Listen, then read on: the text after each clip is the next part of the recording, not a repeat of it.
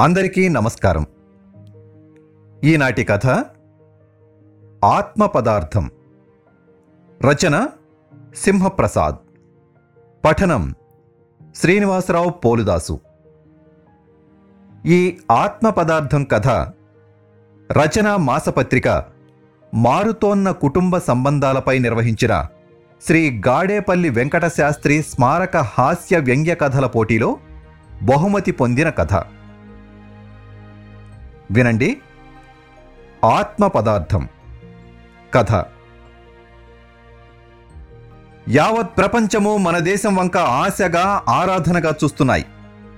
ఎంచేతో తెలుసా? ఆగి సభికుల వంక చిరునగవుతో చూశాను. అంతా ఉత్సుకతతో నా వంకే చూస్తున్నారు. హాలులో పిండ్రాప్ సైలెన్స్. గర్వంగా తల పంకించి ఉపన్యాసం కొనసాగించాను. ఒకటి మహోన్నతమైన మన కుటుంబ వ్యవస్థ. రెండోది ది అల్టిమేట్ అనదగ్గ మన వివాహ వ్యవస్థ. తప్పట్లు మారుమోగాయి. ఆ హోరు తగ్గే వరకు మందహాసం చేస్తుండిపోయాను. అదే సమయంలో ఇంకా ఇంకా తప్పట్లు కొట్టించుకోవాలన్న యావ నాలో అధికమయ్యింది. మీ మీ సంగతి తెలియదు గాని నేను మాత్రం స్వర్గంలోనే ఉన్నాను. సభలో కలకలం లేచింది. కళ్ళజోడు సరిచేసుకుంటూ జనాన్ని చూస్తూ మళ్ళీ చిన్నగా నవ్వాను. ఆ నవ్వులో అధికుణ్ణన్న భావన లేకపోలేదు. సైలెన్స్! నిశ్శబ్దంగా ఉండండి. సత్యమూర్తి గారు చెప్పేది విందాం. అధ్యక్షుల వారు బల్లచరిచి మైక్లో అరిచారు. మీరు విన్నది నిజమే. నేను స్వర్గంలోనే ఉంటున్నాను. అనురాగ జలధిలో ఈదుతున్నాను. అభిమాన జల్లుల్లో నిత్యం తడుస్తున్నాను. ఒకరికొకరం తోడై చేదోడై ఆనందామృతాన్ని కలిసి పంచుకుంటున్నాం. మాకు డాక్టర్ల నర్సుల డే కేర్ సెంటర్ల నౌకర్ల చాకర్ల అవసరం లేనేలేదు అందరం అందరి పని చేస్తూ ఒకరి కోసం పది మంది నిలుస్తూ కలిసి ఉంటున్నాం. కలివిడిగా ఉంటున్నాం. అన్నీ అంతా కలబోసుకుని పంచుకుంటున్నాం. మీకు ఈ పాటికి అర్థమయ్యే ఉంటుంది. మాది ఉమ్మడి కుటుంబం. తప్పట్ల వర్షం ఆగకుండా అరగంట కురిసింది. పిమ్మట మళ్ళీ గొంతు సవరించుకున్నాను. క్షీణిస్తోన్న మానవ సంబంధాలు పర్యవసానాలు గురించి ఏర్పాటు చేసిన ఈ చర్చా కార్యక్రమంలో పాల్గొన్న మీ అందరికీ విన్నవించేది ఒక్కటే. మా కుటుంబాన్ని ఆదర్శంగా తీసుకోండి. న్యూక్లియర్ కుటుంబాలకి స్వస్తి పలకండి. మనిషికి మనిషికి మధ్య ఉండేది ఆర్థిక సంబంధమే అన్న మార్క్స్ థీరీని తప్పని రుజువు చేయండి. మన కుటుంబాలు అనురాగ దేవాలయాలని చాటి చెప్పండి. సెలవు. చేతులు జోడించాను. మళ్ళీ జోరుగా తప్పట్లు. విజేతల గర్వాతిశయంతో సభికుల్ని చూసి వెనుదిరిగానో లేదో. ఒక అమ్మాయి స్టేజ్ మీదకి దూసుకొచ్చింది. సత్యమూర్తి గారు ఒక క్షణం. మీది ఉమ్మడి కుటుంబమా? అని ప్రశ్నించింది మెరుస్తోన్న కళ్ళతో. మీకేమైనా డౌటా? లేదు లేదు. నేను టీవీ జర్నలిస్ట్ని. నా పేరు శృతి. మీరు అనుమతిస్తే మీ ఫ్యామిలీ మీద ఓ ప్రోగ్రాం చేస్తాం. మన కుటుంబ వ్యవస్థ గొప్పతనం ఏమిటో ప్రపంచానికి వివరిస్తాం. ప్లీజ్ పర్మిషన్ ఎవరు గతుక్కుమన్నాను. ఆమె మాటలు మైకులో లాగినట్టున్నాయి. అంతా నిశ్శబ్దమైపోయి నా వంకే గుడ్లప్పగించి చూస్తున్నారు. నా గొంతులో పచ్చి వెలక్కాయ అడ్డుపడింది. ఏం చెప్పాలో తోచక నీళ్ళు నములుతోంటే ఒప్పుకోండి సత్యమూర్తి గారు మీ కుటుంబాన్ని ఎందరో ఆదర్శంగా తీసుకుంటారు అన్నారు అధ్యక్షుల వారు బలవంతంగా నవ్వాను. సరే అలాగే కానివ్వండి. వచ్చే సండే రానా? వెంటనే అక్కడే అడిగేసింది. ఒక ఫంక్షన్ ఉంది. తడబడుతూ అన్నాను. Very good. అది కవర్ చేస్తాం. ఇక్కడ కాదు హైదరాబాద్లో. ఆ నెక్స్ట్ సండే? ఓకే.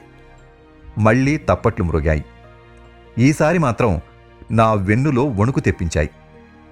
సన్నగా కంపిస్తూ అందర్నీ తప్పించుకుంటూ హాల్లోకెళ్ళి మా ఆవిడ ప్రక్కన ఉసూరుమంటూ కూలబడ్డాను. అంత పెద్ద అబద్ధం ఆడేశారేంటి? అంది శ్రీమతి రుక్మిణి. ఏదో ఆవేశంలో తప్పట్ల కోసం. ఇలాంటి ట్విస్ట్ ఎక్స్పెక్ట్ చేయలేదు. అసలు తప్పు మీది కాదు ఆ పిల్లది. సభ్యతా సంస్కారం లేకుండా స్టేజ్ మీదకి వచ్చి మరీ అడిగేస్తుందా? అవునవును. ప్రైవేట్గా అడగాలి కానీ బొత్తిగా పబ్లిక్లో ప్రశ్నించడం. అది సంస్కారం కానే కాదు. తేల్చి పారేశాను. ఇప్పుడు ఏమిటి చేయడం? బుర్ర పనిచేయట్లేదు కానీ ఏదో ఒకటి చెయ్యాలి. లేకపోతే ఈ మీడియా వాళ్ళు కళ్ళు తాగిన కోతులవుతారు. ఊళ్ళో తలెత్తుకోలేను. మా స్టూడెంట్స్కి తెలిస్తే నా పని మరీ ఘోరం అవుతుంది మొఖాన గంటు పెట్టుకుని హీనస్వరంతో అన్నాను. కళ్ళ నుండి రాబోతున్న కన్నీళ్ళని అణుచుకోవడం మహా కష్టంగా ఉంది. మీరేదో లాంగ్ క్యాంప్లో వెళుతున్నట్టు ఫోన్ చేసిద్దురు గాని. ఆ మాటతో ఆ పిల్ల వదులుతుందనుకోను. కందిరేగ బాపతు. సభలో మరి కూర్చోలేక లేచాను. నా వెనకే వచ్చేసింది రుక్మిణి. నేలకపోయేది నెత్తికి రాసుకున్నట్లు గొప్పలకపోవడం ఎందుకు? ఇప్పుడు జుట్టు పిక్కోవడం ఎందుకు? కారు ఎక్కుతూ అంది. నేను మాట్లాడలేదు. ఆ అమ్మాయిని బురిడీ కొట్టించే పథకం గురించి తీవ్రాతి తీవ్రంగా ఆలోచించసాగాను.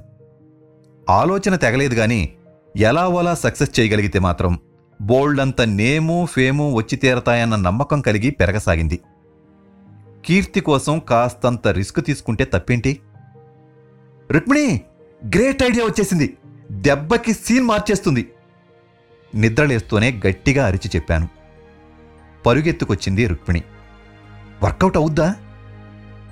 ఆశగా అడిగింది. అవ్వక చస్తుందా? Engineering college ప్రొఫెసర్నా మజాక? గొప్పగా నవ్వాను. అలా నవ్వకండి నాకు భయమేస్తోంది. భయం వద్దు జయం మనదే. జయం అక్కర్లేదు సజావుగా గడిచి గట్టెక్కితే చాలు. మన పక్క వాటాలోని వాళ్ళని మేడ మీద రెండు వాటాల వాళ్ళని రెండు మూడు రోజుల పాటు ఇల్లు ఖాళీ చేసి ఎక్కడికైనా వెళ్ళమంటాను. బొగ్గలు నొక్కుంటూ అంది. వెళ్తారా? ఏదో వంక పెడతానులే. తర్వాత మా బాబాయిల్ని వాళ్ళ పిల్లల్ని తమ్ముళ్ళని వాళ్ళ పిల్లల్ని మా అక్కల్ని రమ్మని పిలుస్తాను. కనీసం ఎనిమిది కుటుంబాలైనా వచ్చి తీరతాయి. ఇక చూసుకో ఇంటి నిండా జనమే జనం. బాగానే ఉన్నట్టుంది కానీ రెండు వారాల్లో ఇదంతా జరుగుద్దంటారా? నిక్షేపంలాను. ఒక్కొక్కరికి ఒక్కో రకమైన మంత్రం వేసి రప్పిస్తానుగా. ఇదంతా నాటకమని అనుమానం వచ్చిందో మొదటికే మోసం వచ్చేస్తుంది. ప్రొఫెసర్ని ఆ మాత్రం రక్తి కట్టించలేనా? భుజాలెగరేస్తూ కించిత్ గర్వంగా అన్నాను. మరి మన పిల్లల్ని కూడా తీసుకొస్తారా? పెదవి కొరుకుతూ ఆలోచనలో పడ్డాను. పెద్దబ్బాయి ఇక్కడే హాస్టల్లో ఉండి ఇంటర్ చదువుతున్నాడు. చిన్నవాడు గుడివాడ స్కూల్లో ఫోర్త్ క్లాస్ చదువుతున్నాడు. మేధావులుగా చెక్కుతారని వాళ్ళిద్దరినీ ఖర్చుకు వెనకాడకుండా చిన్నప్పటి నుంచి హాస్టల్లో ఉంచి చదివిస్తున్నాం. వాళ్ళెలాగైనా ఐఐటిఎన్లు అయ్యి ఆ తర్వాత అమెరికా సిటిజన్లుగా సెటిల్ అవ్వాలి అన్నది మా ఉమ్మడి డ్రీమ్. పర్సనల్గా వెళ్ళి రిక్వెస్ట్ చేయాలి. అప్పుడు గాని పంపరు. ఒకరోజు భాగ్యానికి అనవసరమేమో అనిపిస్తోంది. ఆదివారమే కదా. చిన్నాని చూసి రెండు నెలలైపోయిందండి. రుక్మిణి స్వరం జీరబోయింది. Okay okay తీసుకొస్తానులే. ముందు మన ఇంట్లో అద్దెకున్న వాళ్ళని కలిసి కార్యక్రమానికి శ్రీకారం చుడతాను. కాఫీ తాగి మేడ మీదికెళ్ళి రెండు పోర్షన్లలోనూ అద్దెకుంటున్న వాళ్ళని సమావేశపరిచాను. కమింగ్ సండే గాక ఆ పై సండే అంటే నాలుగో తారీఖున మా ఇంట్లో ఫంక్షన్ ఉంది మా బ్రదర్సు కజిన్సు అంతా కలిసి ఓ పాతిక మంది వస్తారు. ఓ మూడు రోజుల పాటు మీరంతా ఇల్లు ఖాళీ చేసి ఎక్కడికైనా వెళ్ళాలి. ఇద్దరూ ఇబ్బందిగా చూశారు. మూడు రోజులు చాలు. ఏదైనా ప్రోగ్రాం పెట్టుకోండి లేదా మీ అత్తవారిళ్ళకి వెళ్ళండి. ఈసారికి తప్పదు. ఇల్లంతా వాడతాం గనక ముఖ్యమైనవి ముందే జాగ్రత్త చేసుకోండి. ఏం ఫంక్షన్ సార్?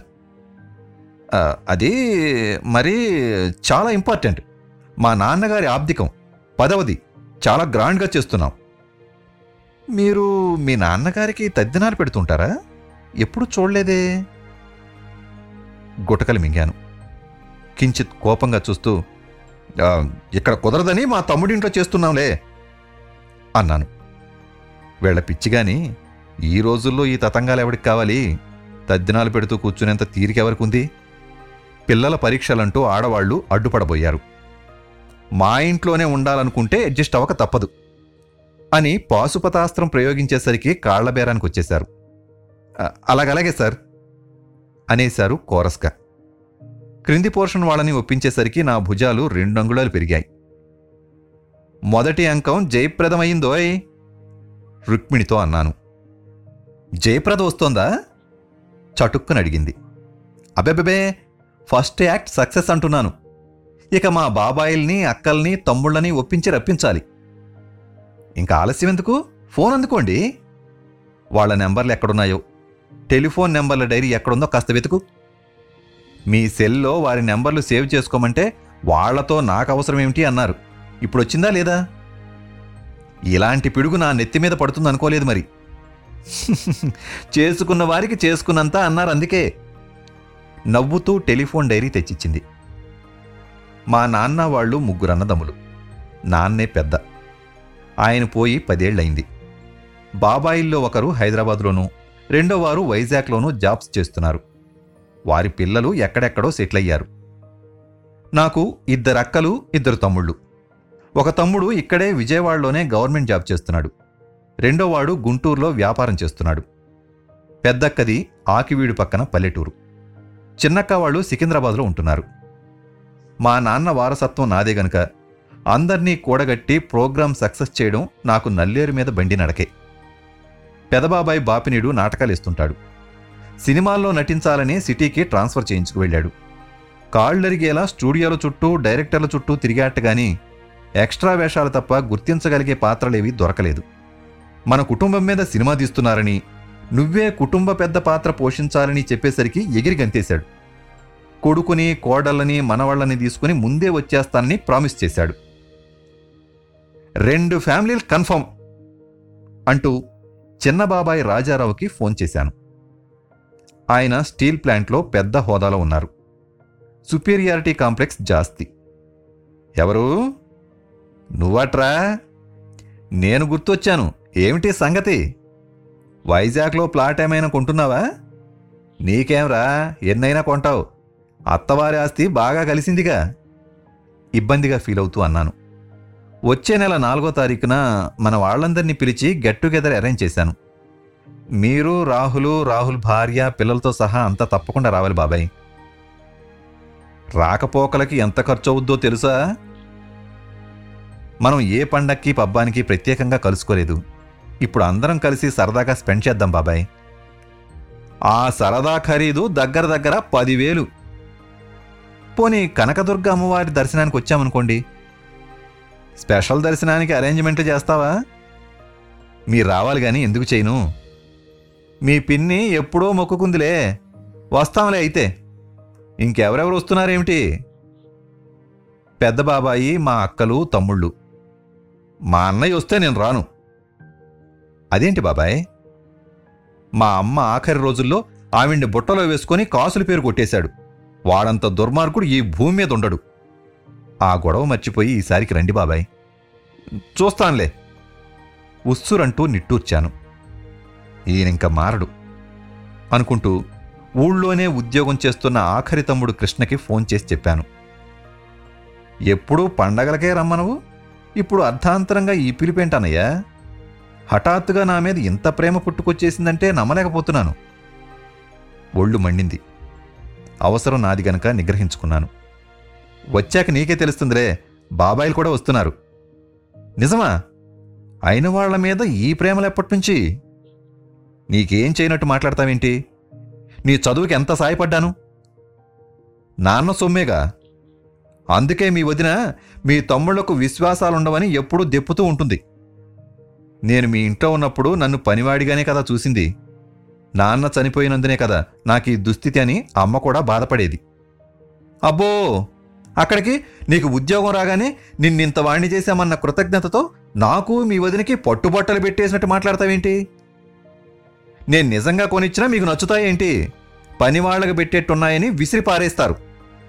తవ్వుకుంటూ పోతే చాలా కంకాళాలు కొండపెంకులు బయటపడతాయి కానీ ఇంతకీ మీరు వస్తారా రారా? అంతా వస్తున్నారు మరి. అందరితో కలుస్తావో ఉలిపి కట్టేలా వేరే దారి పడతావో నువ్వే ఆలోచించుకో. విసురుగా లైన్ కట్ చేశాను. ఎవరితోనండి కోపంగా మాట్లాడుతున్నారు? రుక్మిణి అడిగింది. ఇంకెవడో? మా కృష్ణే. వాడివన్నీ వంకర బుద్ధులు వంకర కోతలను. కోతవేటు దూరంలో ఉంటున్నాడు. ఏం చేస్తున్నారంటూ ఏనాడైనా గుమ్మంలోకి తొంగి చూశాడా? ఎన్నడైనా ఒక పండో స్వీటో తెచ్చాడా? అన్నా వదినా అన్న ఇదే లేదా మనిషికి? ఎదురు ఏమంటున్నాడు తెలుసా? ఒక్క పండక్కి వాళ్ళని రమ్మని పిలవలేదట. మతి లేక ఆ సభలో ఏదేదో వాగినందుకు గాని లేకపోతే వీళ్ళని వాళ్ళని ఎవడు పిలుస్తాడు? బాగా చెప్పారు. ఇప్పుడైనా నా మాట విని అర్జెంటుగా ఏదో ఊరెళ్ళాల్సి వచ్చిందని చెప్పి తప్పించుకోండి. అందరికీ చెప్పాక ఇప్పుడు డ్రాప్ అయితే బాగుండదే అదీగాక ఇది నన్ను లైమ్ లైట్లోకి తీసుకెళ్తుందే. ఆ వాళ్ళ సభలోని వాళ్ళంతా నా వంక ఎలా చూశారో నువ్వు చూసావుగా అంటూ మళ్ళీ ఫోన్ అందుకున్నాను. ఇంకెవరు మిగిలారేమిటి? రాముడు మా అక్కలు. అక్కలు రాకపోయినా పర్లేదనుకో జనం కనిపిస్తారని అంతే. కృష్ణ కన్నా రాముడు నాలుగు ఆకులు ఎక్కువ చదివాడు. ఏమంటాడో మీ చెవులతో మీరే వినండి. రాముడు లైన్లోకి రాగానే అన్నాను నువ్వు మా మరదలో నాలుగో తారీఖున ఇక్కడ ఉండేలా రావాలిరా. ఇప్పుడేం పని? నాకు కుదరదు. నీలా నాది ఉద్యోగం కాదు వ్యాపారం. ఎప్పుడు పడితే అప్పుడు సెలవు పెట్టడం కుదరదు. నిర్మోహమాటంగా అన్నాడు నాన్న గన్నవరంలో ఎప్పుడో కొన్న సైట్ ఆచూకీ తెలిసింది. కృష్ణ వస్తున్నాడు నువ్వు వస్తే ఏం చేయాలో ఎలా చేయాలో ఆలోచించి అది చేయొచ్చు. అరే అలాగా? అయితే ఒకరోజు ముందే వచ్చేస్తానన్నయ్యా. అర్జెంటుగా ప్లేట్ ఫిరాయించేశాడు. మరదల్ని కూడా తీసుకురా అని ఇంకోసారి చెప్పి రిసీవర్ పెట్టేస్తుంటే ఆ సైట్ ఎక్కడుందో తెలిసిందా? ఆశగా అడిగింది రుక్మిణి. లేదు పొలాల్లో ఎక్కడో ఉండుంటుంది. గట్టి సర్వేయర్ దొరికితే గాని ఆ ప్లాట్ ఆచూకీ పట్టలేం. మరి అలా చెప్పారేంటి? అలా చెబితే గాని రాడు. వాడివన్నీ రూపాయల లెక్కలే. అక్కడికి మీవి కానట్టు నవ్వింది. డబ్బెవరికి చేదు? నాకు తెలియదు బాబు. పైకందరూ పత్తిత్తు కబుర్లు చెబుతారు కానీ డబ్బు దశకం ఆస్తి పాస్తి ఎంత వీలైతే అంత నొక్కేయాలని నొల్లేసుకోవాలనే చూస్తారంతా. అందుకే మానవ సంబంధాలన్నీ ఆర్థిక సంబంధాలే అన్నాడు మార్క్స్ మహాశయుడు. ఉలిక్కి పడ్డాను సభలో చెప్పిన దానికి భిన్నంగా మాట్లాడుతున్నానేంటి? మనస్సు చేదుగా అయింది. వంటైతే వడ్డించు అన్నాను లేస్తూ. అంతా వచ్చాక అసలు సంగతి తెలిసాక అడ్డం తిరుగుతారేమో కాస్త ఆలోచించండి. మీ వాళ్ళని అస్సలు నమ్మకూడదు. కెమెరా ముందు అంతా పెద్ద మనుషులైపోతారు. మహానటులై పోటీ పడి నటిస్తారు చూడు. ఇంతకీ మీ అక్కలేమన్నారు? చీరా సారే పెడతానంటే వస్తానన్నారా? మర్చిపోయాను అంటూ ఇద్దరక్కలకి చేశాను. చిన్నక్క షటిల్లో రిజర్వేషన్ దొరికితే వస్తానంది. పెద్దక్క మహదానంద పడిపోయి పిలిస్తే పుట్టింటికి రాకుండా ఎలా ఉంటాన్రా? మీ బావ వద్దన్నా సరే రెక్కలు కట్టుకుని వచ్చి వాళ్తాను అంది. హ్యాపీగా ఫీల్ అయ్యాను పెద్దక్క వస్తే చాలు వంట వార్పు తనే చూసుకుంటుంది. రుక్మిణి నలిగిపోనక్కర్లేదు. షూటింగ్కి రేపు వస్తున్నాం సత్యమూర్తి గారు. పదోసారి చెప్పింది ఆ అమ్మాయి శృతి. వెల్కమ్. మీరెప్పుడొస్తారా అని ఎదురు చూస్తున్నాను అన్నానన్న మాటే గాని నాకు చాలా టెన్షన్గా ఉంది. మా వాళ్ళంతా నా పరువు మర్యాద నిలుపుతారు లేక నిలువులోతు గొయ్యి తీసి పాతేస్తారు. అందరికీ ఒకటికి రెండుసార్లు ఫోన్ చేశాను.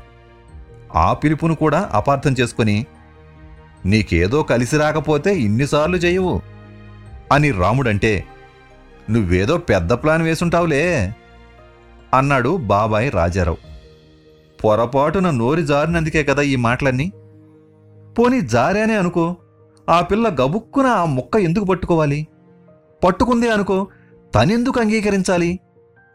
అంగీకరించానే అనుకో అద్దె నటులతోనో అరువు నటులతోనో కార్యం చక్కబెట్టేక ఈ సహజ నటుల్ని ఎందుకు పిలవాలి? పిలిచాను పో. రక్త సంబంధం దృష్ట్యా అయినా మారు మాట్లాడకుండా వచ్చి ప్రోగ్రాం విజయవంతం చేయొచ్చుగా? ఏమిటో? ఇది నాకు ఎలాంటి కీర్తిని మరెలాంటి అనుభవాన్ని మిగులుస్తుందో అంతుపట్టడం లేదు. బాపినీడి బాబాయి పిన్ని వారబ్బాయి విశ్వం మనువలు పొద్దుట్టే ట్రైన్కి దిగారు. ఈ వంకతోనైనా మనం కలుసుకుంటున్నందుకు చాలా సంతోషంగా ఉందిరా అంటూ నా భుజం తట్టి అభినందించాడు. ప్రతి దసరా ఉత్సవాలకి రమ్మని పిలిచేవాడు మీ నాన్న. వచ్చే వరకు ఊరికినేవాడు కాదనుకో అని అన్నాడు. పదింటికి రాజారావు బాబాయ్ పిన్ని రాహులు అతడి భార్య వచ్చారు. అమ్మయ్యా! అని నిట్టూర్చాను. చిన్నక్క రాలేదు గాని పెద్దక్క నాలుగు రకాల పిండి వంటలతో కొబ్బరికాయలతో దిగిపోయింది. వాత్సల్యాభిమానాలతో ముంచెత్తింది. ఐదింటికి కృష్ణ కుటుంబం ఎనిమిదింటికి రాముడు అతడి భార్య వచ్చారు. భోజనాలయ్యాక మగాళ్ళందర్నీ హాల్లో సమావేశపరిచి విషయమంతా చెప్పాను. మనం కలిసికట్టుగా ఉండి ఈ ప్రోగ్రాం సక్సెస్ చెయ్యాలని కోరాను. ఇది మన కుటుంబ కాదు కాదు వంశప్రతిష్టల సమస్య అంటూ కలరింగ్ ఇచ్చాను. సైటు గొడవని పిలిచి ఈ పితలాటకాలేంటి? కోపంగా అన్నాడు తమ్ముడు రాముడు. మా పెద్దన ఎప్పుడు ఇంతే తిరకాసు మనిషి. కృష్ణ అక్కసుగా అన్నాడు. బాపినీడి బాబాయ్ సర్ది చెప్పాలని చూశాడు కానీ రాముడు వెనక్కి తగ్గలేదు సరికదా రెచ్చిపోయాడు. మా అన్నయ్య సంగతి మీకు తెలియదు బాబాయ్. ఆస్తి పంపకాల్లో నాకు తమ్ముడికి చాలా అన్యాయం చేశాడు. నాన్న ఆసుపత్రి ఖర్చని చేబొదుళ్ళు చేశాడని అదని ఇదని చెప్పి చాలా సొమ్ము లాగేసుకున్నాడు. ఫిర్యాదు చేశాడు రాముడు. నేను ఖర్చు పెట్టాను తీసుకున్నాను తప్పేంటి? గట్టిగానే జవాబిచ్చాను. ఎంత ఖర్చు పెట్టి ఎంత రాశావో ఎవరికి తెలీదు. మా నాన్న పోయాక నన్ను ఇంటి పనోడి కన్నా హీనంగా చూశారు బాబాయ్. పెద్ద గొంతుతో అన్నాడు కృష్ణ. ఏం జరిగింది ఏం జరిగిందంటూ లోపల నుంచి వచ్చారు ఆడవాళ్ళు నలుగురు కలిసినందుకు పండగ చేసుకోక ఈ కేకలు కోపాలు ఏమిట్రా? కుటుంబం అన్నాక ఏవో తేడా పాడాలుంటాయి. సర్దుకుపోవాలి కానీ వీధిని పడతారా ఎవరైనా? హవ్వ సిగ్గు అంది పెద్దక్క. వాళ్ళకేదో సర్ది చెప్పి పంపించాడు పెదబాబాయ్. ప్రతి ఇంట ఏవో లోటుపాట్లుంటాయి. వాటిని భూతద్దంలో చూడకూడదు. మనన్నే కదా మన తమ్ముడే కదా అని కడుపు చించుకుంటే కాళ్ళ మీద పడుతుంది. జరిగింది మర్చిపోయి జరగాల్సిన దాని గురించి ఆలోచించండి. నీతో పాటు మమ్మల్ని తెయ్యమంటూ యాక్ట్ చేయమంటావు. నిరసనగా అన్నాడు రాజారావు బాబాయ్. ఒకరంటే ఒకరికి ఎంత ప్రేమాభిమానాలున్నాయో బయట పెట్టుకుందాంరా నా నోట్లో ఆడుతున్న మాటని కరెక్ట్గా బయటపెట్టావు బాబాయ్. అభినందన పూర్వకంగా చూస్తూ అన్నాను. నాకు ఈ వేషాలు నాటకాలు పడవు. రేపొద్దుటే వెళ్ళిపోతాను. అని రాముడు లేచి వెళ్ళిపోతుంటే ఆపి వెనక్కి తీసుకొచ్చి కూర్చోబెట్టాడు బాబాయ్ బాపినీడు. నాకు నచ్చట్లేదు. ఉమ్మడిగా ఉండడం అంటే ఇంట్లోని వాళ్ళతో కలిసి సహజీవనం చేయడం.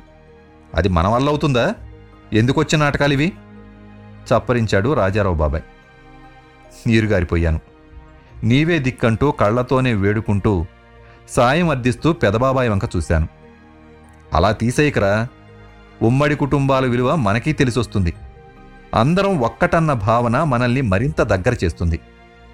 మన తాత టైంలో అరమరికలు లేకుండా ఎంత చక్కగా కలిసి ఉండేవారో తలుచుకుంటే ముచ్చటేస్తుంది. మన తాతకి నలుగురు అబ్బాయిలు. ఇద్దరు వ్యవసాయం చేసేవారు. ఇద్దరు ఊరూరా తిరిగి పొగాకు బెల్లం అమ్మేవారు. సంపాదనంతా తెచ్చి తాత చేతిలో పోసేవారు. అన్ని ఖర్చులు ఆయనే చేసేవారు. అందరి అవసరాలు తీర్చేవారు. అందరి పెళ్ళిళ్ళు గొప్పగా చేశారు. కోడళ్ళు నలుగురికి వడ్డాణాలు పెట్టారని ఆ రోజుల్లో ఎంతో గొప్పగా చెప్పుకునేవారంటే నమ్ము. తల చెడిన మా మేనత్త ఇంట్లోనే ఉండేది. ఆవిడ కొడుక్కి కూతురికి కూడా అదే లెవెల్లో పెళ్ళిళ్ళు చేశారు. నిజంగా అవి గోల్డెన్ డేస్ అన్నాడు బాపినీడు. బ్లాక్ అండ్ వైట్ చిత్రాల్ని కలర్లో చూస్తే అలాగే గొప్పగా అనిపిస్తుంది. ఓ ఇరవై ఏళ్ళు పోయాక మన గురించి అలాగే ఆహా ఓహో అని చెప్పుకుంటారు. రాజారావు వ్యాఖ్యానించాడు. రేపు టీవీ వాళ్ళకి మేము ఏమేం చెప్పాలో చెప్పండి అంటూ బాపినీడు బాబాయ్ గారి పిన్ని కమల ఆధ్వర్యంలో ఆడవాళ్ళంతా మా దగ్గరికి వచ్చారు. వాళ్ళతో వీళ్ళతో నేనేం మాట్లాడలేను. వంటగది వదిలి రాను నన్ను ఇబ్బంది పెట్టకండి అంది పెద్దక్క. అంతా కలిసి ఒకే కుటుంబంగా ఉంటే ఎలా ఉంటామో అలా ఉండాలి. ఎలా మసులుతామో అలా మసలాలి. వంట వార్పు పిల్లల సంరక్షణ వృద్ధుల ఆదరణ అన్నీ అంతా అందరి బాధ్యతగా ఉమ్మడి పనులుగా భావించాలి. లేదా కొందరు కొన్ని రకాల బాధ్యతలు నెరవేరుస్తున్నట్టు చెప్పాలి. ఏది ఏమైనా బయటవారికి మనమంతా కలిసికట్టుగా ఆనందంగా ఉన్నామన్న అభిప్రాయం కలిగించాలి. అయితే మేమంతా ఒక మాట అనుకుని దానికి కట్టుబడిపోతాం. పదండక్క. అంది రాజారావు బాబాయ్ గారి పిన్ని పద్మ. గుండెలు మించి పెద్ద బరువు దిగిపోయినట్టు అనిపించింది నిశ్శబ్దంగా నిట్టూర్చాను. ఉదయం ఎనిమిదింటికే శృతి బృందం వచ్చేసింది. లోపలికి రమ్మన్న రాకుండా ఇంటిని పరిసరాలని షూట్ చేస్తూ ఉన్నారు. ఇరుగు పొరుగు బయటికొచ్చి మరీ ఆసక్తిగా చూస్తున్నారు. వారిని ఇంటర్వ్యూ చేస్తారేమో అనుకునేసరికి ముచ్చెమటలు పోశాయి. ఈ గండం గడిచేట్లు చూడు తల్లి అని కనకదుర్గమ్మకి మొక్కాను. మేమంతా లాల్చీ పైజమాలు ధరించి ఎంచక్క తయారయ్యాం. ఆడవాళ్ళంతా పట్టుచీరలు కట్టుకున్నారు. మేము రెండు వరుసలుగా నిలబడి మరీ సంప్రదాయబద్ధంగా ఆహ్వానించాం. అందర్నీ పరిచయం చేస్తూ నాలుగు ముక్కలు ఎక్కువే చెప్పాను. ఉమ్మడికి వెన్ను దన్ను స్ఫూర్తి వారేనన్నాను దాంతో వారు సంబరపడ్డారు. డైనింగ్ టేబుల్ మీద శృతి వాళ్ళకి టిఫిన్ అరేంజ్ చేశారు ఆడవాళ్ళు. ఇంత చిన్నగా ఉందేంటి అందరూ ఒక్కచోట తినరా? ఆశ్చర్యపోయింది శృతి. గుటకలు మింగుతూ మిర్రి చూశాను. కమల పిన్ని ఒక్కొక్కరివి ఒక్కో టైమింగ్స్ మరి. అంచేత ఎవరి గదుల్లో వాళ్ళు విడివిడిగా తింటాం. అని కవర్ చెయ్యాలని చూసింది. అప్పుడు హోటల్ గదుల్లో ఉన్నట్టుంటుంది కదా. అంతా కలిసి భోంచేయడంలోనే ఒక ప్రత్యేకత ఒక కలిసికట్టుతనం ఒక ఆప్యాయత అన్నీ ఉంటాయి. మీరెప్పుడూ కలిసి భోంచేయరా ఆదివారాలు చేస్తాం టపీమని చెప్పింది రుక్మిణి. ఎక్కడ తింటారు? ఈ హాల్లోనే నేల మీద కూర్చొని తింటాం. అలాగే తినాలంటారు మా కమలత్తయ్య. రుక్మిణి మాటలకు కమల పిన్ని మురిసిపోయింది. పద్మ పిన్ని మూతి విరిచింది. బావుంది. వంట పని ఎవరు చేస్తారు? మేమే మంచి చెడు చెప్పుకుంటూ తలో పని చేసుకుంటాం. పని మనిషి అవసరం లేదనుకుంటాను. అని శృతి అందో లేదో ఇవాళ ఇంట్లో ఏటవుతాంది? అంటూ రంగప్రవేశం చేసింది పని మనిషి సుబ్బు. ఆమెని పరిచయం చేశారు. ఇక్కడ ఎన్నాళ్ళ నుంచి చేస్తున్నావు? ఈ వక్కిల్లే చేస్తున్నావా లేక? అడిగింది శృతి. ఒక్కింట్లో అయితే నాకెట్టా గడుసుద్ది నాలుగు నోళ్ళు తినాల. పక్కింట్లో పై వాటాల్లో మొత్తం ఐదేళ్ళలో చేస్తన్నా తప్పుకోండమ్మా ఆలస్యం అయిపోద్ది అంటూ కుంగు బిగించి వంటింట్లోకి నడిచింది. మీరు మా గురించి మీ పనులు కూర్చోవద్దు. మీ మీ పనులు చేసుకోండి. మీకు ఇబ్బంది కలగకుండా ఒక్కొక్కరితో మాట్లాడుతూ కవర్ చేసుకుంటాం. అంది శృతి. అందరం అయిష్టంగానే అన్ని వైపులకు సర్దుకున్నాం. ఏం చెయ్యాలో తోచక న్యూస్ పేపర్ అందుకున్నాను. చెవులు మాత్రం శృతికి అప్పగించాను. మొదటంతా బాగానే కాదు కాదు అబ్బురపరిచేలా చెప్పారు. స్క్రిప్ట్ ప్రకారం నటించినట్టుగా ఉన్నారు. తర్వాత తర్వాత మేము మా కుటుంబం అన్న ధోరణిలోకి వెళ్ళిపోయారు. తామేం చేశారో చేస్తున్నారో పిల్లల్ని ఎలా పెంచారో వాళ్ళెలా వృద్ధిలోకి వచ్చారో ఏ కరువు పెట్టారు రాజారావు కమలా పద్మ. బాపినీడు బాబాయి వారి మాటల మధ్య లింకు పోకుండా అపార్థాలకి తావివ్వకుండా సర్ది చెప్పాడు. మేము మా పిల్లలు అంటూ రెండు తరాలకే నేటి కుటుంబాలు పరిమితమైపోతున్నాయి. అలాంటిది పూర్వం ఉమ్మడి కుటుంబాలు ఎలా విజయవంతమయ్యాయంటారు? పెదబాబాయిని అడిగింది శృతి. మా తాత మా నాన్న వాళ్ళ అన్నదమ్ములు కలిసి ఉండడం నా చిన్నప్పుడు చూశాను. అప్పట్లో ఒకరింటే ఒకరికి ఆపేక్షలు అభిమానాలు ఉండేవి. సహకారం సౌభ్రాతృత్వం ఉండేది. నేను కాక మేము రాజ్యమేలేది. కుటుంబ పరువు కుటుంబ క్షేమం కుటుంబ ఉన్నతి అని ప్రాకులాడేవారు. అందులోనే తమ బాగు తమ శ్రేయస్సు ఉన్నాయని విశ్వసించేవారు. పెదబాబాయి చెబుతుంటే నేను ముళ్ళ మీద కూర్చున్నాను. ఇప్పుడవి సాధ్యం కాదంటారా? కానే కాదు. ఆ రోజులు వేరు ఆ మనుషులు వేరు. ఉద్యోగాలంటూ ఊళ్ళు పట్టుకుపోవడం ఒక కారణమైతే మనుషుల్లో స్వార్థం వెర్రితలలు వేయడం మరో కారణం. స్వబాగు స్వీయ ఉన్నతి అన్న తాపత్రయమే గాని ఉమ్మడి భావం లేదు. ఇవాళ రేపు ఇతరుల శ్రేయస్సును ఎవ్వరూ కాంక్షించడం లేదు. అసలు ఒకరి పొడే ఒకరికి గిట్టడం లేదు. పెదవి విరిచారు. కలిసి ఉండకపోయినా కనీసం కలివిడిగా ఉంటూ సహకరించుకుంటూ అంతా బావుండాలనుకుంటూ సఖ్యంగా ఉండొచ్చు కదా? ఉండొచ్చు కాని ఉండరు. అహంకారాలు ధనాపేక్ష మితిమీరిన స్వార్థం అసూయ ద్వేషం మనిషిని దిగజారుస్తున్నాయి. అటు వృద్ధతరాన్ని నిర్లక్ష్యం చేస్తారు ఇటు బాలతరాన్ని పట్టించుకోరు. కేవలం తమ భౌతిక సుఖాలే ముఖ్యమనుకుంటూ ఎండమాముల వెంట పరుగెడుతున్నారు. నిష్ఠుర సత్యాలని విడమర్చి చెప్పారు. థ్యాంక్స్. అంది శృతి. బాపినీడి బాబాయి భుజాలు తడుముకుంటూ నా వంక చూశాడు. మీడియాని వాచ్ డాగ్స్ అని ఇందుకే అంటారేమో. మనకి తెలియకుండానే మనమేంటో గ్రహించేస్తారు. లోపలి సంగతులు కక్కించేస్తారు. నేను భయపడినట్లే రాముడు కృష్ణ నా మీద వ్యంగ్యబాణాలు వదిలారు.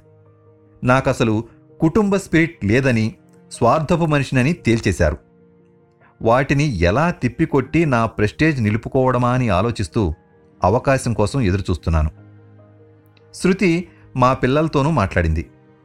వారు ఎవరితోనూ కలవకుండా విడిగా ఉంటుండడం చూసి విస్తుపోయింది. అమ్మా నాన్నలతో కలిసి ఉంటే ఎంతో బాగుంటుంది కదా? అనగా హాస్టల్కి వెళ్ళిపోతాం అన్నారు. మ్రాన్ పడిపోయింది. నుదురు చిట్లించి నా వంక చూసింది. హాస్టల్లో ఉండి చదువుకుంటున్నారు. ఇంటితో కన్నా హాస్టల్తోనే అటాచ్మెంట్ ఎక్కువ. వెర్రిగా నవ్వుతూ చెప్పాను. మీ కుటుంబంలో మీ పాత్ర గురించి చెప్పండి. నా మీదకు ప్రశ్నను సంధించింది. కాలర్ ఎగరేయలేదు కానీ ఎగరేసినట్టుగా ఫోజు కొట్టాను. అసలే మైకు వీరుణ్ణి.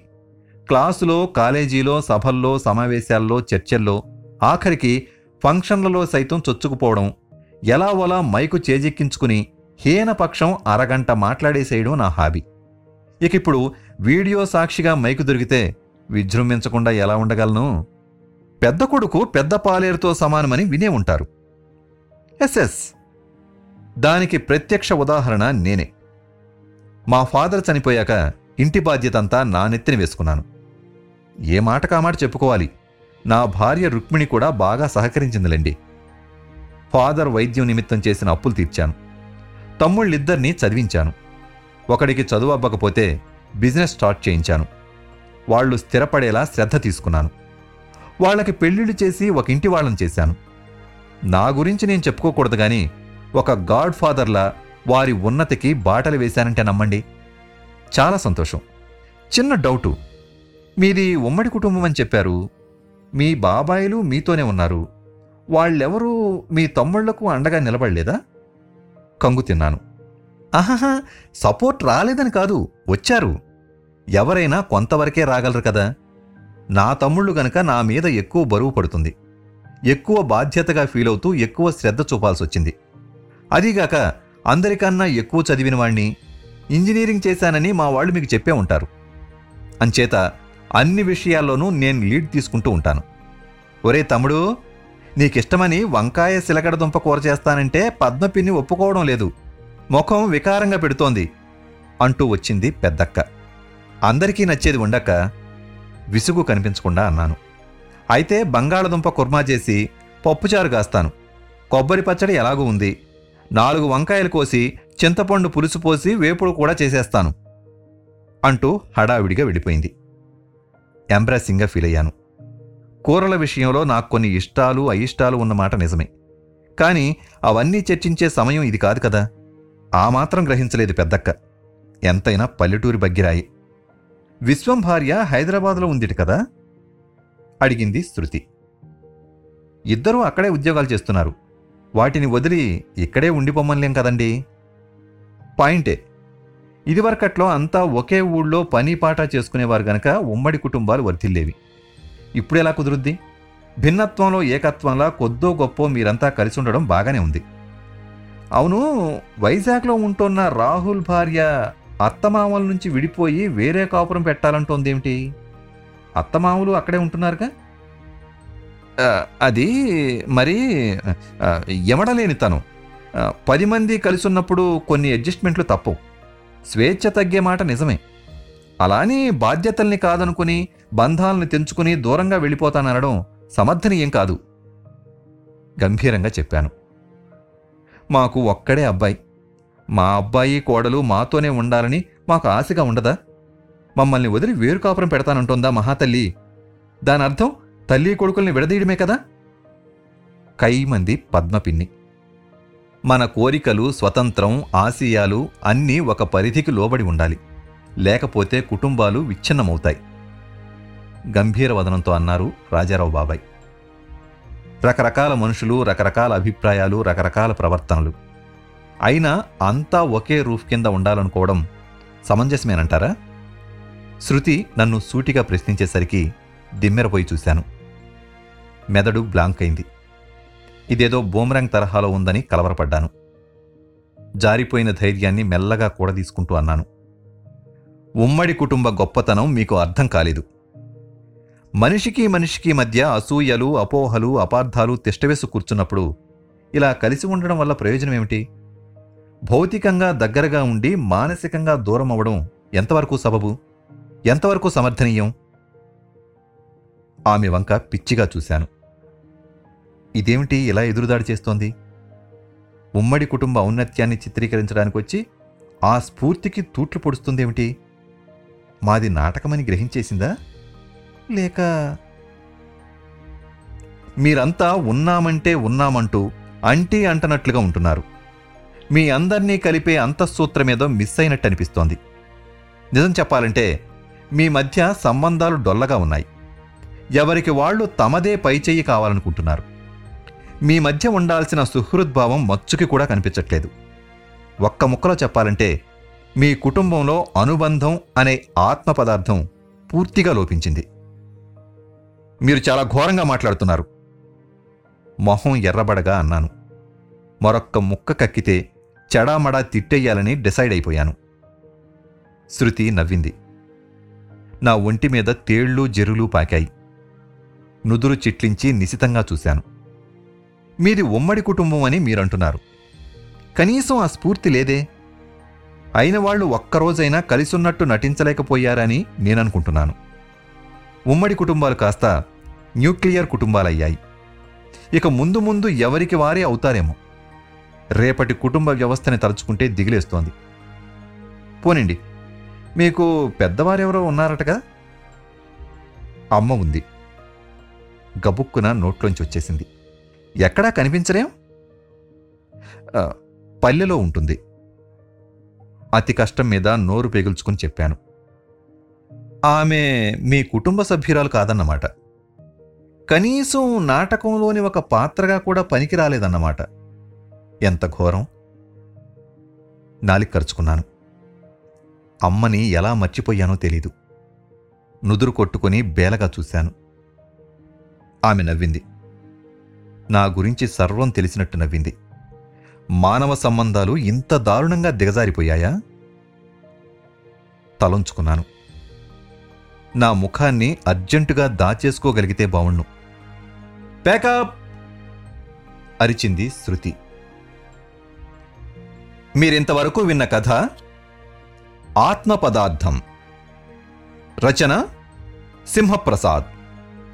పఠనం శ్రీనివాసరావు పోలుదాసు. ఈ ఆత్మ పదార్థం కథ రచనా మాసపత్రిక మారుతోన్న కుటుంబ సంబంధాలపై నిర్వహించిన శ్రీ గాడేపల్లి వెంకటశాస్త్రి స్మారక హాస్య వ్యంగ్య కథల పోటీలో బహుమతి పొందిన కథ. మరొక మంచి కథతో మళ్ళీ కలుద్దాం.